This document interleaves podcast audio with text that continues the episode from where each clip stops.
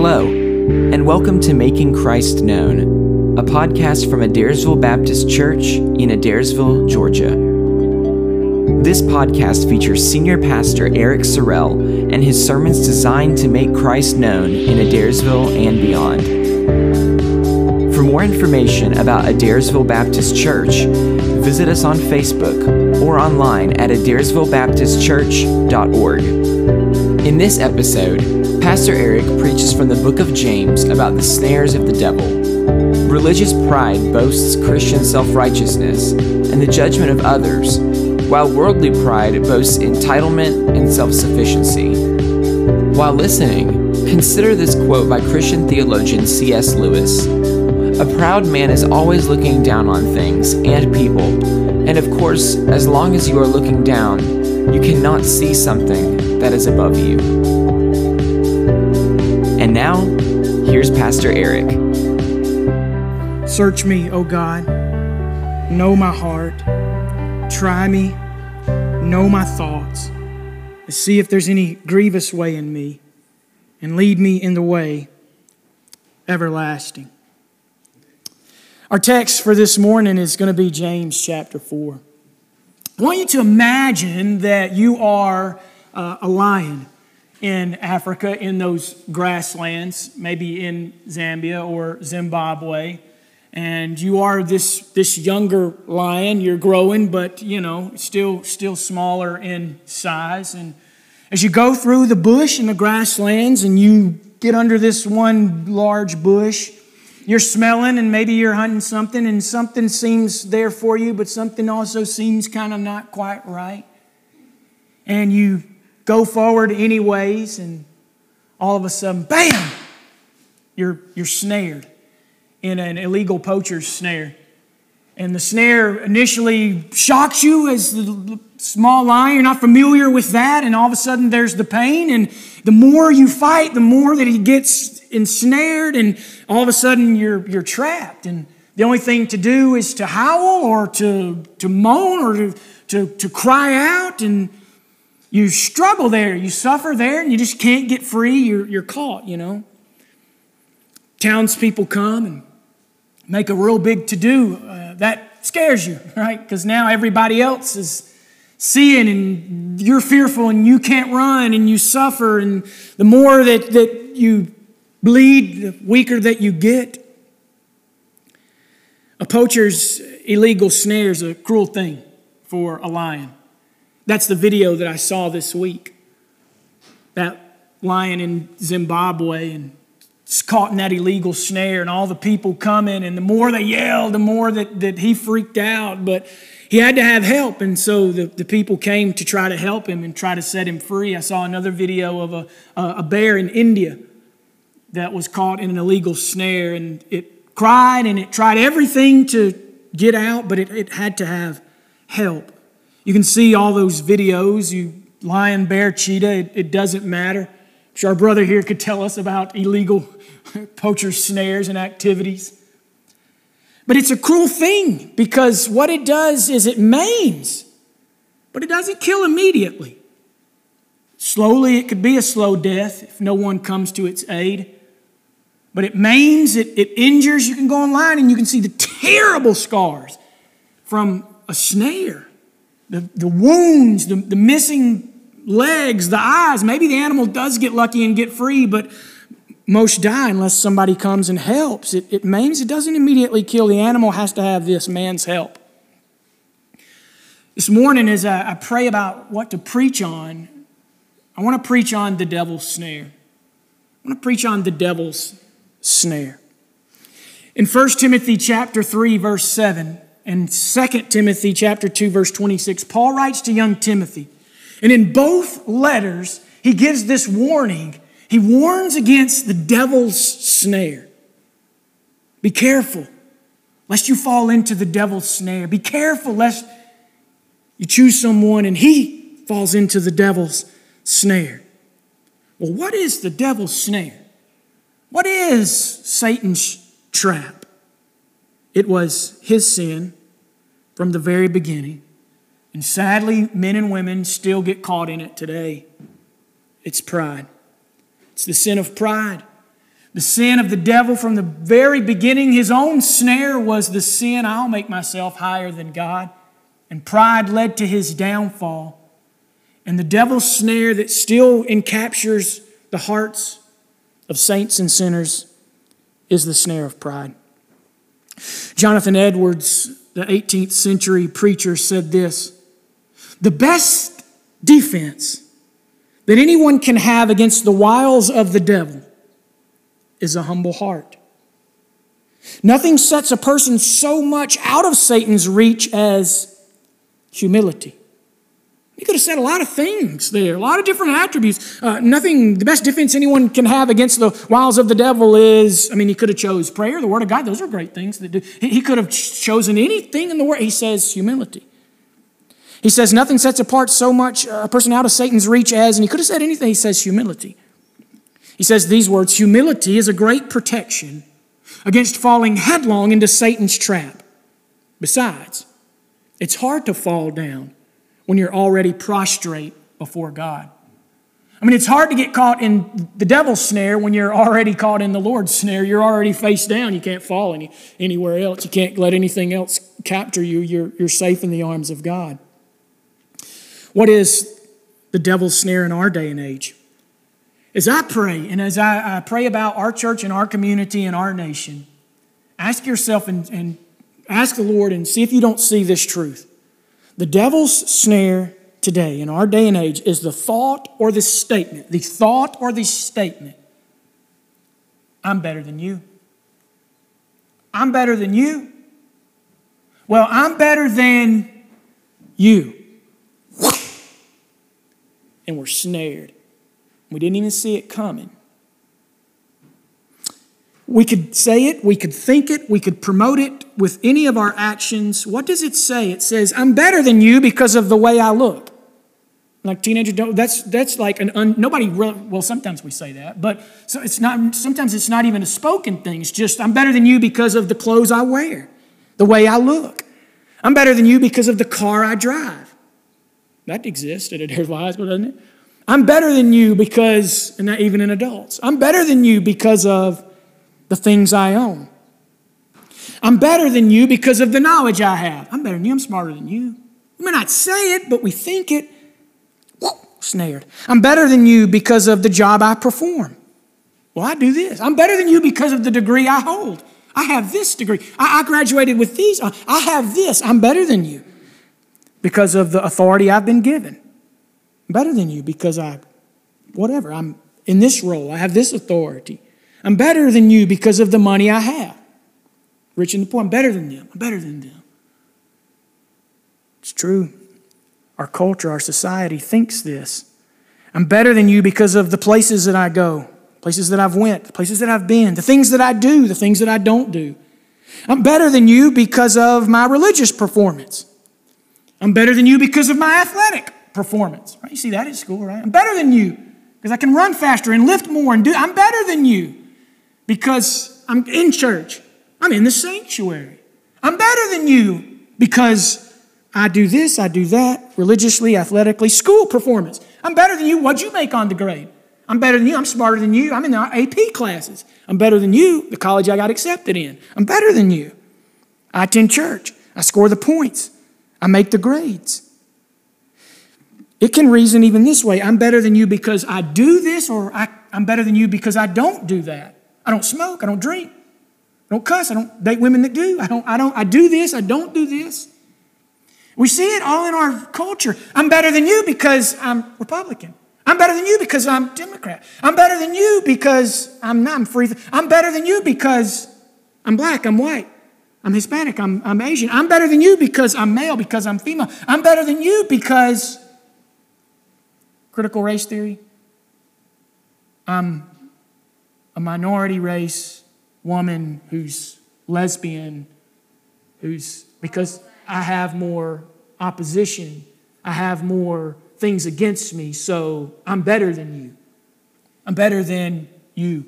It's a horrible sin, it's a horrible, horrible attitude. It's ultimately this sin of pride. So pride is self justification. Pride is declaring yourself good, declaring yourself righteous and it's sin. Remember what Jesus says in Luke chapter 16, verse 15. He said to the Pharisees, You are the ones who justify yourself. You declare yourself good, holy, and pure. You're the ones who justify yourself in the eyes of others, but God knows your heart. What people value highly is detestable in God's sight. So the Bible, all the way through, warns about this sin of pride, that I'm better than type of pride. And pride, if you'll examine every sin, it's at the root of every sin. Of every sin, you can always go back to pride because ultimately it says, I can do this for myself. I can choose to go against God and God's standards, and I, I, and it's, it's there. It's the devil's snare. There are a lot of passages that we can turn to that will address this sin, but I want us to go to the book of James, chapter 4, a unique passage from Jesus' half brother, right? Jesus had brothers and sisters, and many of those, while Jesus walked this earth, they didn't believe in him. But James, after the resurrection, after he had seen his risen Savior, all of a sudden came to the recognition this is not my half brother, and I'm not going to boast and brag in that. This is my Savior and my Lord. This is, this is the one that I will give my life to. And James knew Jesus and he loved Jesus. He, he loved the Sermon on the Mount. You can tell it by his writing in the book of James. And James writes, and he wants us to see that faith works, that, that our Christianity shows itself in our daily life. It's not just words, it's a, it's a demonstration, it's an action. And so James, all in his letter, I've, never read it this way until recently, it really, he really deals with pride quite often. He really deals with that I'm better than you mentality time and time again. In his letter, I want us to see this. I want us to see two types of pride. So if you're taking notes, you can write this down. Two types of pride, two types of the devil's snare. So, what is pride? Pride is the absence of humility. C.S. Lewis said these words If anyone would like to acquire humility, I can, I think, tell him the first step. The first step is to realize that one is proud. Step number one in acknowledging our sickness is to say, I'm sick, I need, I need a cure, I need help. I need to realize that I am proud. And then that's the first step on the way, on the road to humility. Two of the devil's snares. I want you to see two types of pride. Pride number one is this religious pride. Religious pride. Let's look at James chapter 4, verses 6 through 12. James writes, and he's writing about sin and when it comes to verse 6, praise God for this, James says, but he gives more grace. At just the time when we felt like, God, I'm been just beat and beat down with my sin, the statement that we need to hear is this, but God gives more grace, more grace. And then he says this, therefore it says, and he quotes the proverb God opposes the proud, but gives grace to the humble. This is a verse that James loved, but this is also a verse that Peter loved because Peter in his epistle will quote this same verse. You know, Proverbs talks about guarding our heart. It's the wellspring of life. And one of the things that we have to guard our heart from is the sin of pride, number one, of religious pride. God says, I oppose the proud, but I will give grace to the humble. Look at verse 7. Submit yourself, therefore, to God. Resist the devil, and he'll flee from you. And we resist him in Jesus' name. Draw near to God, and He'll draw near to you. Cleanse your hands, you sinners. Purify your hearts, you double minded. Be wretched and mourn and weep. Let your laughter be turned to mourning and your joy to gloom. Humble yourself before the Lord, and He will exalt you. Do not speak evil against one another, brothers, sisters.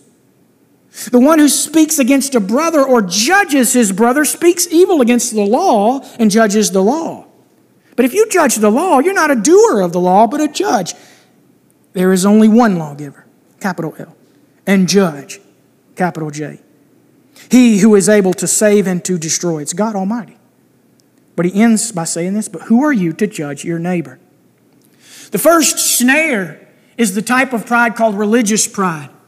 We learn in the Bible that Christian Phariseeism, it's the worst of all. Jesus reminds us of this in a parable. It's in Luke chapter 18, and it's the parable of the Pharisee and the tax collector. It's a passage that I've been fortunate to share in three different countries. I'd like to read it to you now.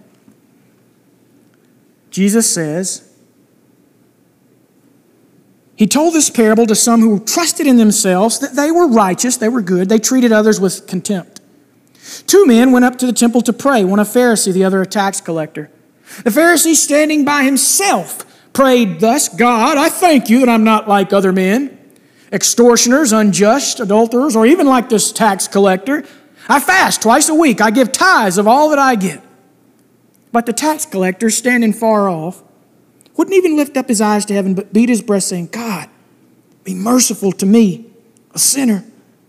I tell you, this man went down to his house justified rather than the other. For everyone who exalts himself will be humbled, but the one who humbles himself will be exalted. Jesus warns against religious pride in this parable. And he shows us by these two very different prayers. What is this type of pride? It is the sin of self righteousness.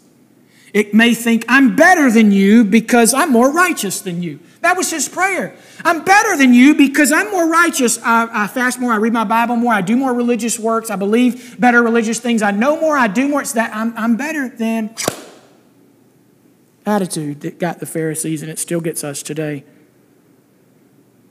I suppose that whether your religion is Christianity or whether your religion is, you know, Islam or Buddhism or Hinduism, or if your religion is the God of self, you're atheist, agnostic, you still can have religious pride. Religious pride, that that takes pride in the, the works of your religion or non religion. He tells us what to do in the verses. Draw near to God and He'll draw near to you. It's amazingly ironic. But religious pride doesn't draw near to God. it looks like it does, but it doesn't. And it doesn't submit to God. It gives that appearance, but it doesn't. It may draw near to religion, it may submit to traditions. It may submit to ritual in the way that we've always done it and the things that we believe, but religious pride is so deceiving. Remember what Jesus told the Pharisees. He says, You honor me with your lips, but you teach as doctrine the traditions of men. It's what religious pride does. So let me give you some thoughts, maybe some subpoints about religious pride. Number one, religious pride does not easily confess and repent. It doesn't. It doesn't easily confess and repent. It doesn't easily submit. It doesn't easily say, God, I ask for clean hands and a pure heart. It doesn't easily mourn and weep over sin.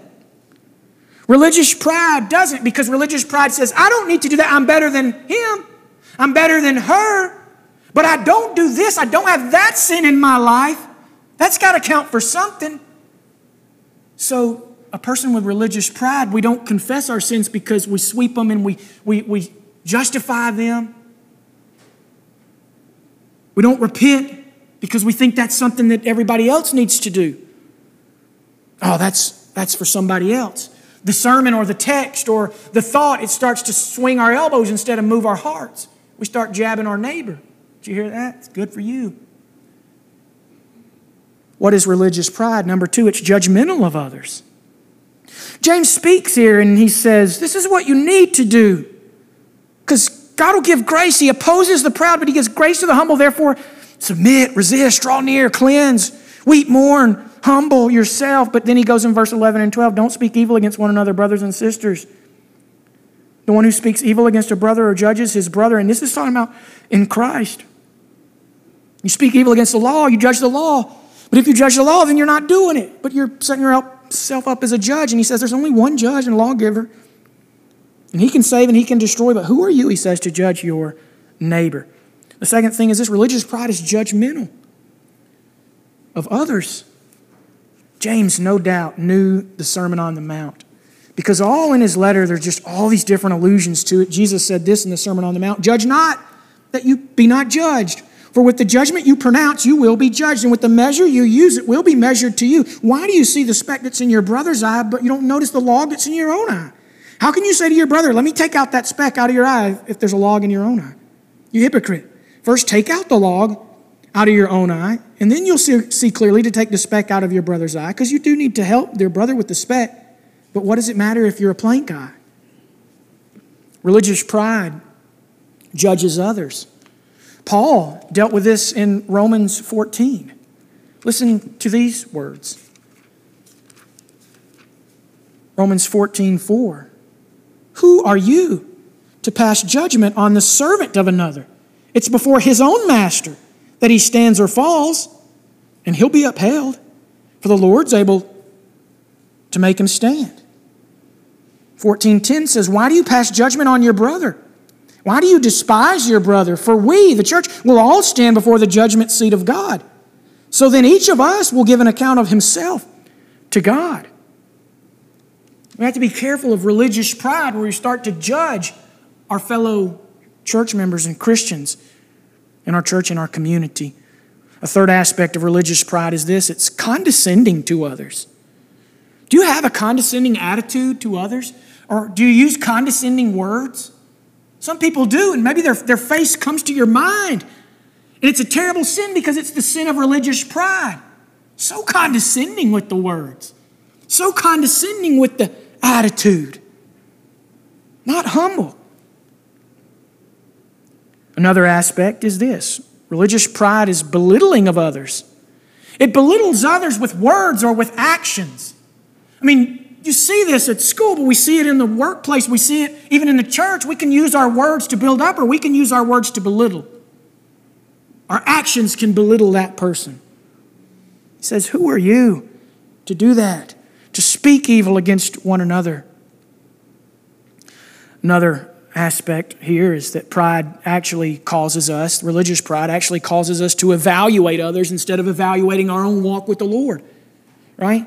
Again, it's the elbow and not the heart. We start to evaluate everybody else. We can see the wrong in everybody else, but we can't see it in us. It's not just a snare, it's an invisible snare. I don't know what's got me, but I think I'm okay. But they're snared and they're snared and they're snared and they're snared, and I'm going to tell everybody else about it, what their sin is, but I can't see it in me. It, it, evaluates others, but it doesn't evaluate the own walk with the Lord. It doesn't pray like the psalmist search me and know me. It makes us the lawgiver, it makes us the judge, and James warns against that. Jonathan Edwards preached a message called Undiscerned Spiritual Pride. Notice the title Undiscerned Spiritual Pride. And in that sermon, you can find it online. It's a short one. Its opening words are kind of like this. Let me give you a warning if you're a growing Christian. See, the warning comes to a pastor, the warning comes to somebody that is a growing Christian, to someone that does practice the things of God, because we are the ones that are prone to Christian Phariseeism. And the warning is warning, warning, you may have undiscerned spiritual pride.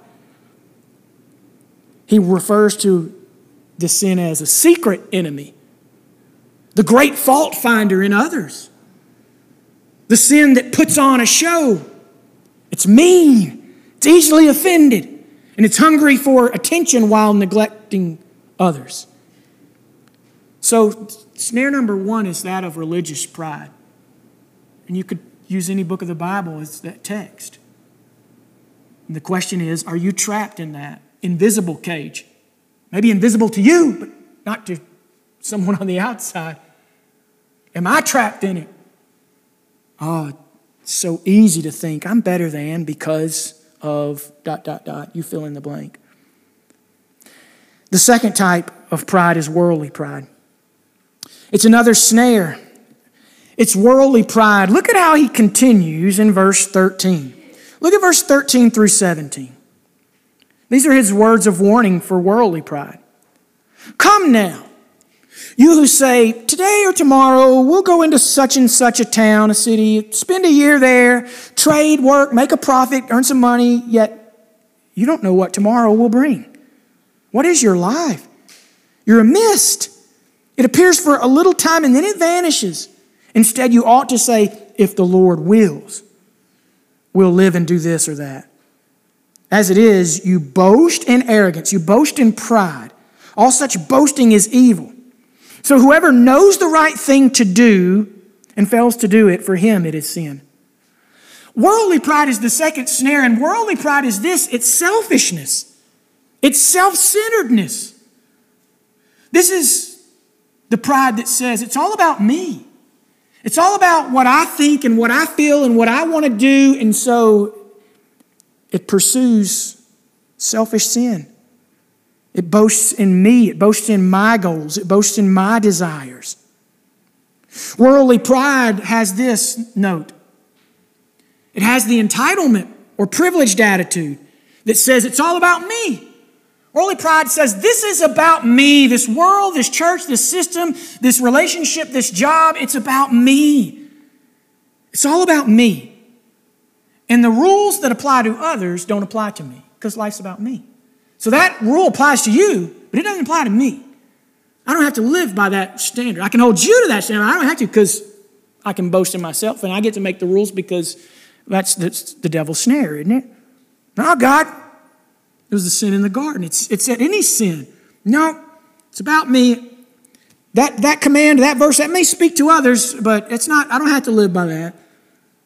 So worldly pride is in our society, and it says this. It may say, well, I have a right to do this. I have a right to do this. I have a right to smash a police car or whatever. I have a right to think this way. I have a right to think that transgender is okay. I have a right to feel this way. I have a right to act this way. I'm saying that with sarcasm, right? I have a right to choose this. I have a right to choose. I have a right to do or feel whatever I, I want to do. That's what worldly pride does. And that's what we're seeing all in our society. Everybody say, I'm better than you because I, whatever. Because I'm this race, because I'm Republican, Democrat, right? I'm, I'm better than you, and, and that's okay for me. And these standards apply to me, but they don't to, you know, they don't to you. And the ones that apply to you don't to me. And it's just, it's all about boasting. He says this. As it is, you boast in your arrogance, and all such boasting is evil. Here's another note about worldly pride it makes self the goal of life, it makes pleasure the goal of life, it makes possessions the goal of life. Look at verse 13. Come now, you who say, now you're planning and you're reasoning to yourself, well, today I'm going to do this. Tonight, tomorrow, next week, next month. I've got these plans. Why? Because it's all about me. I like this. I feel this way. I think this way, and it feels good. And it's about, look, we'll go to a town, Rome, Calhoun, Cartersville, and spend a year there, have some pleasure there, go on this vacation, and we'll make some money, trade. I'll work. It's all about my, what money we get and the possessions that we have, the things we do. I'll make a profit. That's a pretty worldly way of living, isn't it? But verse 14 is the warning yet you don't know what tomorrow will bring. What is your life? But you're just a mist, a vapor, a, a rain. It's just here and then it's gone. It vanishes. Worldly pride makes self, pleasure, possessions, whatever it is, the goal of life. Worldly pride is like the man in Jesus' parable that built the bigger barns. Remember him? Built this barn and built this barn, and then he said to himself, Eat, drink, and be merry. Soul, you've acquired much. Eat, drink, and be merry, right? That's worldly pride. And Jesus said, You don't even know. Boom, tomorrow your soul's required of you. Now what? That's worldly pride. It boasts of the things of this world. Good things put in wrong places.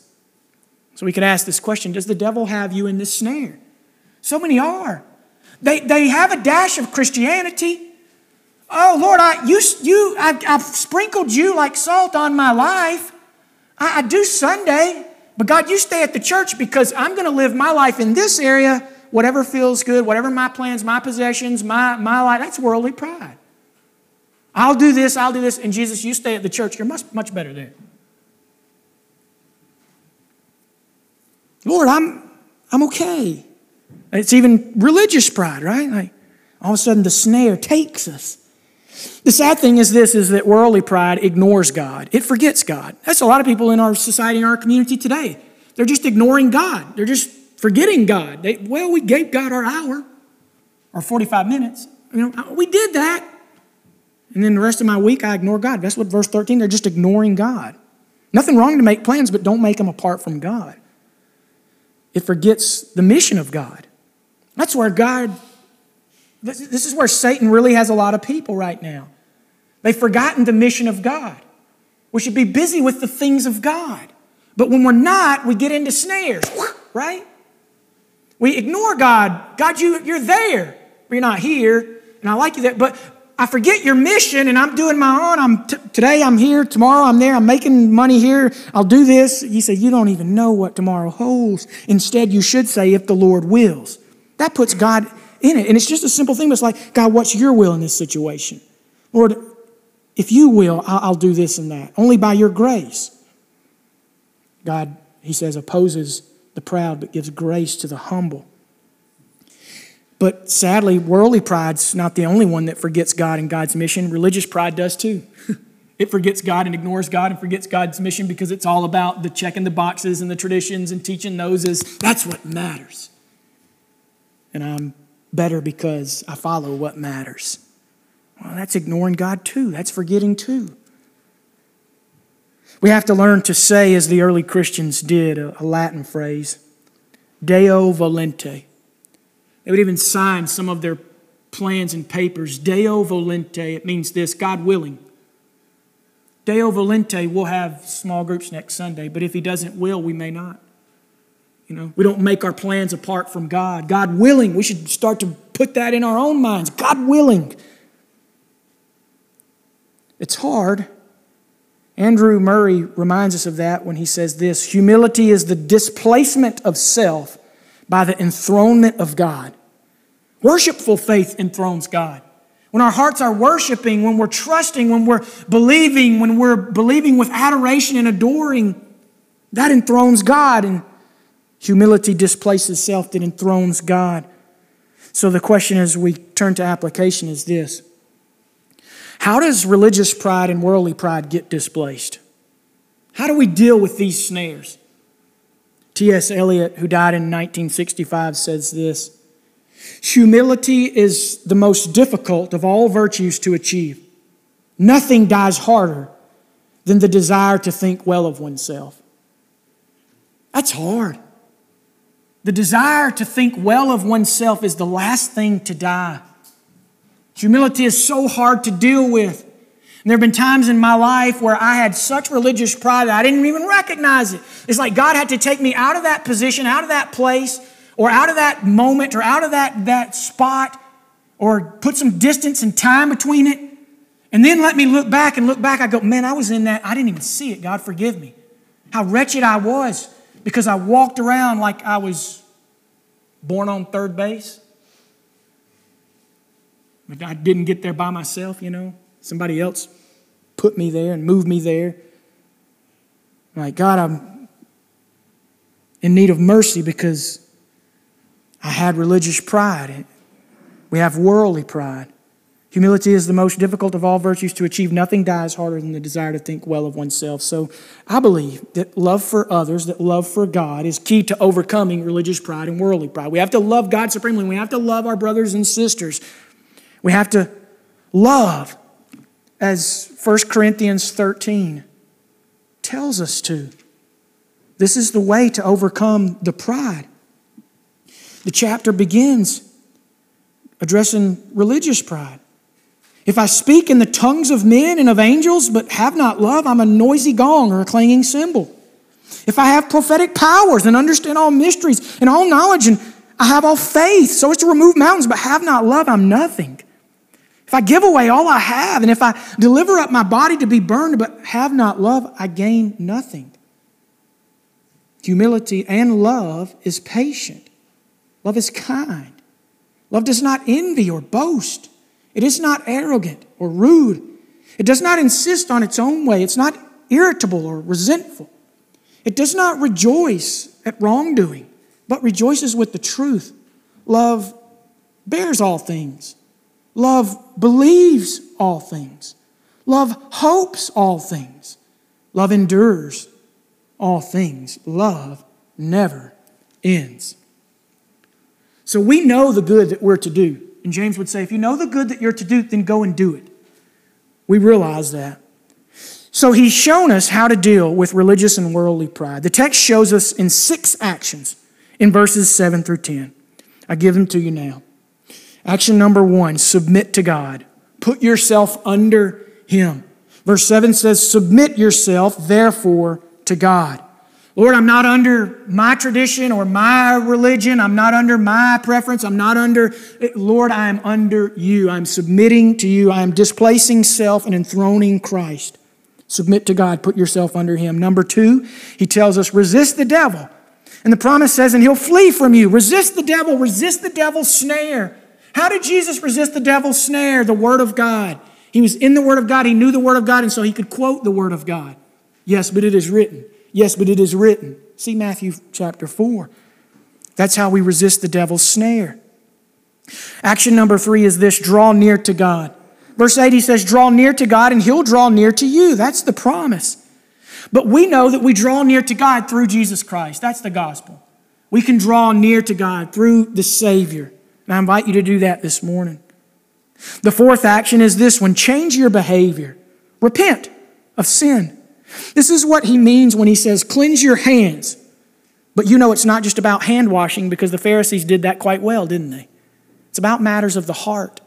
And so when he says, cleanse your hands, he's saying, repent, deal with sin.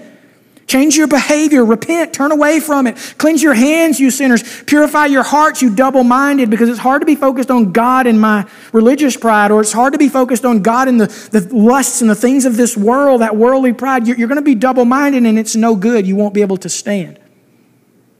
So we have to change our behavior. Number five, very important, experience grief over sin experience grief over sin. The tax man had it, the Pharisee didn't.